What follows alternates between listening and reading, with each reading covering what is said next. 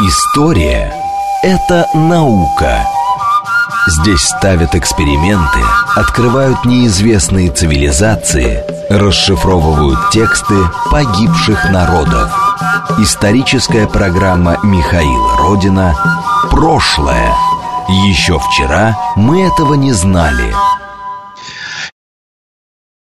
еще раз добрый день. Это программа «Прошлое». Мы здесь рассказываем о новостях исторической науки, различных исторических проектов. И у нас вот здесь в отбивке есть такая фраза «Еще вчера мы этого не знали». И вот сейчас мы действительно будем говорить о том, чего еще вчера буквально мы не знали. А, было какое-то общее сведение о том, что существовал какой-то такой город средневековый а, времен Ярослава Мудрого. Назывался он Усвят. Мы примерно знали, где он находится. Но больше о нем мы вообще практически ничего не знали. Но благодаря раскопкам Института истории материальной культуры буквально за последние два года мы гораздо лучше а, во-первых, узнали этот город, а во-вторых, вообще э, теперь мы можем распутывать его историю. И это один из новых, как мне кажется, очень важных исторических, археологических памятников нашей страны, который в ближайшее время принесет нам огромное количество новой информации об истории средневековой Руси. Сейчас у нас на связи э, руководитель этих раскопок, старший научный сотрудник отдела славяно-финской археологии Института истории материальной культуры, кандидат исторических наук Иван Игоревич Еремеев. Добрый день, Иван Игоревич. Здравствуйте. А, пафосно постарался как можно больше сделать эту подводку, чтобы просто объяснить реально значение этого события. Не каждый день мы узна- начинаем разрабатывать, скажем так, новые, большие, важные археологические памятники. А здесь есть все. У нас есть э, город, у нас есть э, город с крепостью, у нас есть наполстование разных слоев, а, и у нас еще как выясняется, даже там мокрый слой есть, который очень хорошо сохраняет всякую разную органику, и благодаря этому мы можем найти много чего разного, в том числе даже сейчас я спойлерну, и даже и книги, я так подозреваю, конечно, в плохой сохранности, но так или иначе. Что мы сейчас, благодаря последним раскопкам 2019-2020 года, знаем про этот средневековый город Усвят? Ну, передо мной поставили такую непростую задачу э, рассказать сначала о результатах раскопок, а потом объяснить, каким путем мы к этому шли, э, о том, как была поставлена эта задача, это достаточно непросто. Но вот я попробую. Если э, вы вспомните нашу повесть временных лет, начальную летопись русскую, то там описывается путь из варяг в греки, Тебе путь из варяг в греки, из грек по Днепру, и вверх Днепра Волок до Ловати, и по в нити в Ильмирь, озеро Великое и так далее. Э, вот э, этот Волок сверху Днепра до по-видимому, представлял из себя достаточно сложную систему коммуникации. Частично это были сухопутные пути, частично э, его можно было преодолеть по рекам. И в центре этого Волока находились два древнерусских города – Усвят и Витебск. Ну, Витебск – это отдельный разговор. А Усвят, э, что мы о нем знали? Сейчас это райцентр Псковской области, небольшой поселок, на территории которого находится очень интересный такой археологический комплекс, археологический микрорегион. Это пять, целых пять э, городищ. И расположены они очень интересно. Дело в том, что Усвяты лежат между двумя большими озерами. Озеро Усвятское и озеро Узмень. И на этом перешейке сходятся несколько дорог. А, преодолеть этот перешеек, который пересекает такая заболоченная протока, достаточно непросто. И вот э, в тех местах, где эту протоку, это болото между двумя озерами пересекали дороги, стоят три э, городища, две дерево-земляные древние крепости. Это на территории поселка. И немножко в стороне лежит э, такое урочище Юрьевы горы, где стоят еще два городища. И вот это вот э, название Юрьевы горы, оно привлекала всегда краеведов, и историков, и археологов. Ну, мы знаем, что из летописного сообщения, что э, в крещении имя э, Ярослава Мудрого было Георгий, то есть Юрий. Мы знаем, что им основан город Юрьев э, в землях Чуди. Знаем Юрьев монастырь, тоже по преданию основанный Ярославом Мудрым в Новгороде. И вот это вот Юрьевы горы и городище на Юрьевых горах, в этом отношении и в этом ряду, с учетом э, летописных известий о передаче Ярослава Свят э, Бречеславу Изяславичу, полоцкому князю, этот топоним, это место выглядело очень заманчиво. Вот, собственно, о результатах раскопок в урочище Юрьевы горы и пойдет у нас речь. Работы там ведутся два года. Э, и за эти два года мы успели поработать на обоих этих городищах. И выяснилось, что одно из них, известное еще с конца XVI века как старое Усвятское городище, представляет из себя действительно э, детинец древнерусского города. Там открыты укрепления дерево-земляные, которые были такими традиционными для древнерусской фортификации. Это прямоугольные клети, заполненные дерном и песком и засыпанные с напольной стороны грунтом.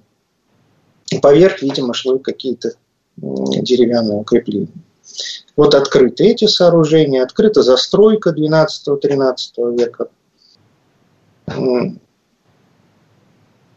Но города XI века, города эпохи Ярослава, там не оказалось. Оказалось, что под этими укреплениями XII века, под этой застройкой лежит древнерусский могильник, языческий могильник с трупосожжениями. Отчасти это были курганы, отчасти, видимо, какие-то грунтовые захоронения. Все это очень похоже на языческий некрополь Пскова. Таким образом, мы нашли вроде бы вот древнейший могильник, но предстояло еще отыскать связанное с ним поселение. И течение второго полевого сезона мы это место нашли. Оно оказалось на соседнем мысу. И действительно культурный слой X, может быть, начала XI века оказался там достаточно мощным – а, но не без определенных сложностей происходили эти работы, потому что, как выяснилось, а, в XII веке этот мыс оказался занят э, кладбищем христианским. А, это было городское, по-видимому, кладбище, на котором производились достаточно интенсивные захоронения – и на достаточно небольшой площади за один сезон нам пришлось исследовать больше 70 погребений достаточно широком хронологическом диапазоне, потому что захоронения там совершались, по-видимому, и после того, как город уже прекратил существование, вплоть до XVIII века. И вот эти вот пять ярусов погребений их расчистка заняла, конечно, очень много времени и сил. А, ну вот вкратце, наверное. То есть, если восстанавливать, реконструировать, пытаться историю этого места, а, я представляю себе это так. У нас был, э, ну, условно, город, и там есть два мыса. На одном мысе была крепость, детинец, где, собственно, концентрировалась там, скажем так, э, властная э, и жизнь, и власть. А на другом мысу было захоронение. То есть вот это там был в X веке, да, там в X-XI веках. А, там были курганы, там был могильник. Потом что-то сильно поменялось, и на месте э, курганы и могильник старый, и его срыли видимо, это языческий был могильник, поэтому он стал не, не важен для нового поселения. И там как раз организовали крепость уже в более поздние времена, 12-13 веках. А на месте э, поселения э, и детинца старого э, возникла как раз э, могильник уже христианский и, видимо, рядом с церковью. Я так понимаю, что-то э, похожее на то, что могло быть церковью, вы нашли деревянное. Э, да, совершенно верно. То есть произошла какая-то радикальная перестановка э, всего, перестройка всего вот этого городского пространства. Ну, с чем это связано, э, в общем, можно себе представить. Во-первых, конечно, вряд ли такое возможно без серьезных изменений в составе населения – и, во-вторых, э, это должна быть какая-то очень серьезная такая мировоззренческая э, драма. Ну да, снести старое кладбище и да. там начать селиться, это ну, не просто так. С одной стороны, и с другой стороны, вот этот вот престижный участок э, поселения, укрепленный, где, видимо, концентрировалось наиболее зажиточное население, забросить его и начать хоронить там, конечно, это тоже экстраординарное событие. Что касается храма, то это интересный сюжет. Действительно, культурный слой X, может быть, начала XI века э, завершается, перекрывается э, достаточно мощным пожаром. И вот в слой этого пожара были впущены такие мощные столбы, это очень большие, 45-50 сантиметров в диаметре бревна, вкопанные на глубину до полутора метров. А, то есть это, конечно, не хозяйственная и не жилая постройка. В таких мощных сооружениях в древнерусских поселениях просто не было необходимости обычно. А, вот. И эти столбовые ямы, они образуют угол некой постройки, которая частично вот попала в наш раскоп. А, она ориентирована так же, как и погребение, с востока на запад. И эти погребения ее достаточно быстро перекрывают. То есть могильные ямы, они лежат прямо поверх засыпанных вот этих уже столбовых ям, то есть погребения возникли после того, как постройка пришла уже в негодности, была срыта, снесена. А, и самые э, такие молодые, достаточно хорошо датирующиеся погребения, которые перекрывают эти столбовые ямы, мы можем достаточно уверенно отнести к XIII-XIV веку. Там хороший а, инвентарь, такие а, головные венчики, достаточно хорошо известные в древнерусской культуре, распространенные повсеместно от Киева до Новгорода. А, и могилы эти имеют такую мощную валунную обкладку, тоже явно сохранившуюся вот на своих местах с 12-13 века. Так что мы получаем вот такую вилку. С одной стороны пожар э, слепной гончарной керамикой X века, потом пять ярусов захоронений, из которых э, самые молодые на этом участке оказываются 13-14 века. То есть, ну вот когда было построено это сооружение, ну вот получается где-то там не раньше э, условно говоря, конца 10 и не позже, э, ну, наверное, 12 э, У нас нет пока прямых доказательств, что это храм, то есть непонятна планировка этого сооружения. Но вряд ли древнерусское кладбище христианское возникло вот непосредственно на месте какого-то усилительного заведения или хозяйственной постройки. Тем более э, ориентировка погребений явно связана с ориентировкой вот этой постройки. Ну, вот такие у нас соображения. То есть, получается, э, по вашим сейчас соображениям, да, у нас э, возник храм, рядом с ним возникло кладбище, потом храм разрушился, и кладбище как бы наползло на э, этот храм и дальше продолжило там существовать. Да, вполне возможно, что это не сам храм, а, допустим, какая-то галерея, примыкавшая к этой постройке. Или крыльцо, которое было потом перестроено. Угу и его место заняли погребения. То есть пока мы не раскроем в целом эту постройку, не поймем планировки, сложно сказать. Но то, что вот эти огромные столбовые ямы явно связаны с каким-то очень массивным э, сооружением, э, скорее всего, не связанным с хозяйством, это достаточно, мне кажется, очевидно. А вот я читал еще про какое-то, что в этом же вот э, где-то рядом с этим э, предположительно храмом, рядом с этими столбовыми э, ямами было найдено некое скопление какой-то органики, которое предположительно может быть хранилищем книг. Вот про это расскажите. А, нет, ну это не совсем так. А, дело в том, что действительно рядом вот с этими столбовыми ямами а, найдено три Э, книжных застежки 12-13 века. Но это достаточно частая находка в древнерусских городах. Ну, для кладбища это вещь э, необычная. Древнерусского же культурного слоя как такового там нет.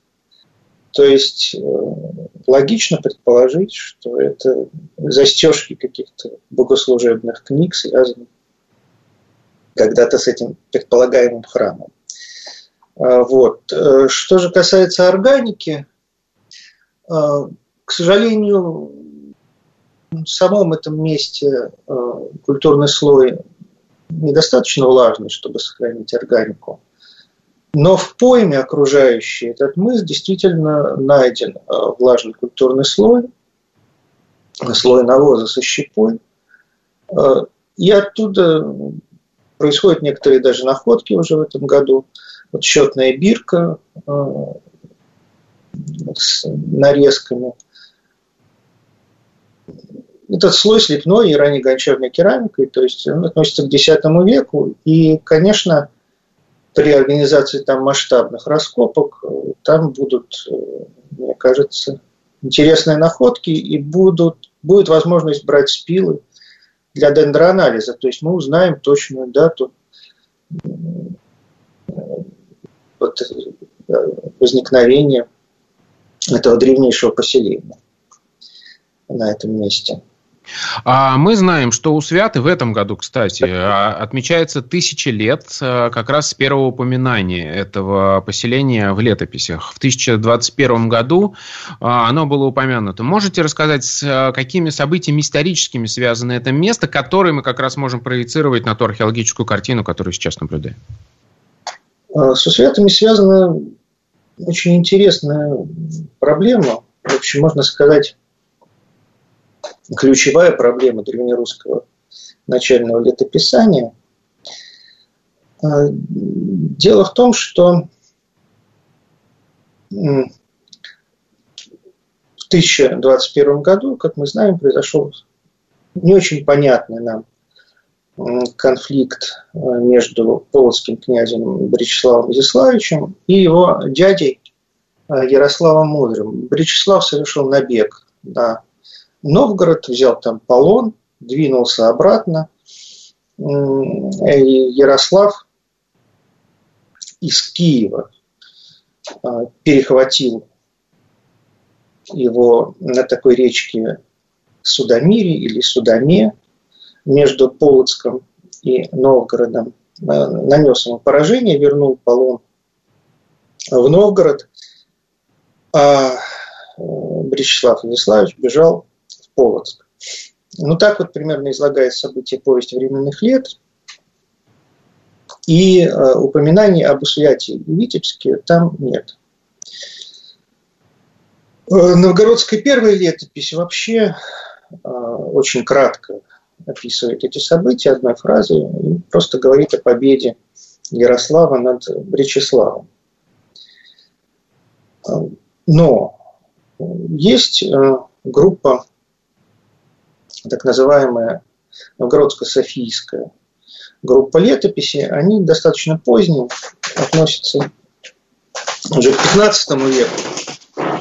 Новгородская Карамзинская летопись, Новгородская четвертая летопись, Софийская первая и некоторые другие, связанные с ними летописные своды, которые содержат развернутую версию этих событий.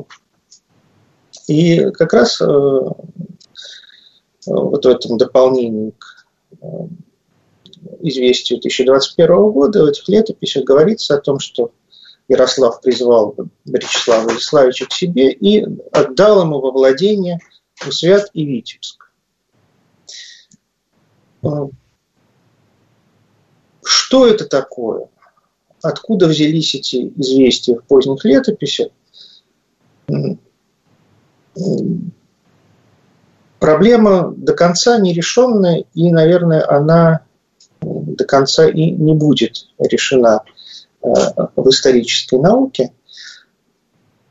Но, по крайней мере, э, достаточно авторитетные исследователи, э, начиная с Шахматова, полагают, что вот летопись Новгородско-Софийской группы нашел отражение начальный свод, древнейшая русская летопись, составленная около середины XI века. То есть в этих летописях отложилась информация, которая до нас не дошла. Эти источники э, куда-то пропали, а вот там всплывает то, что они могли еще переписать. В то время эта информация была известна. Описанный свод, который предшествовал повести временных лет. Ну, и вот этот вот топоним Юрьевы горы, с которого я начал свой рассказ, он как раз и наводит на мысль, что именно здесь мог находиться вот этот город э, Ярослава, ведь вряд ли э, Ярослав Владимирович мог бы так свободно распоряжаться тем, что ему не принадлежит. в данном случае в качестве некоего компромисса уступить его э, полоцкому князю. Э, кроме того, э, есть еще известие достаточно тоже неопределенное скандинавских источников в составе саги об Олове и о Святом. Есть такая новелла «Прядь» повествующая о приключениях варягов на русской службе под предводительством такого конунга Эймунда сына Хринга. Прошу прощения, у нас остается примерно 40 секунд до конца эфира. Правильно ли я понимаю, что мы сейчас говорим о том, что в итоге получается, что у нас есть несколько э, свидетельств э, в литературе, в э, летописании, в скандинавских сагах, которые упоминают как раз это место. И мы их сейчас можем проецировать. И, судя по всему, как раз э, вот этот усвят археологический, который был, э, ну, не то что обнаружен, а вот сейчас начал раскапываться последние два года, это как раз, скорее всего, то самое, тот самый Ярославов город, которую он э, подарил своему племяннику? Скорее всего, это так. Но точно сказать мы сможем только после того, как будут проведены исследования на всех пяти усвятских городищах. Пока что незначительная часть только исследована на двух из них. Отлично. Спасибо вам огромное. Мне кажется, это очень интересно. Мы сейчас с вами присутствуем при самом начальном, самом интересном этапе. То есть у нас только начались раскопки, они проходят два года. И в ближайшее время мы очень много узнаем об этом важном а, пункте, одном из важных городов а, Западной Руси а, начала 10-13 веков. А, и в частности эпохи Ярослава Мудрого. А у нас на связи был архив археолог Иван Игоревич Еремеев. Спасибо ему большое. Это была программа «Прошлое». Меня зовут Михаил Родин. До новых встреч. Пока.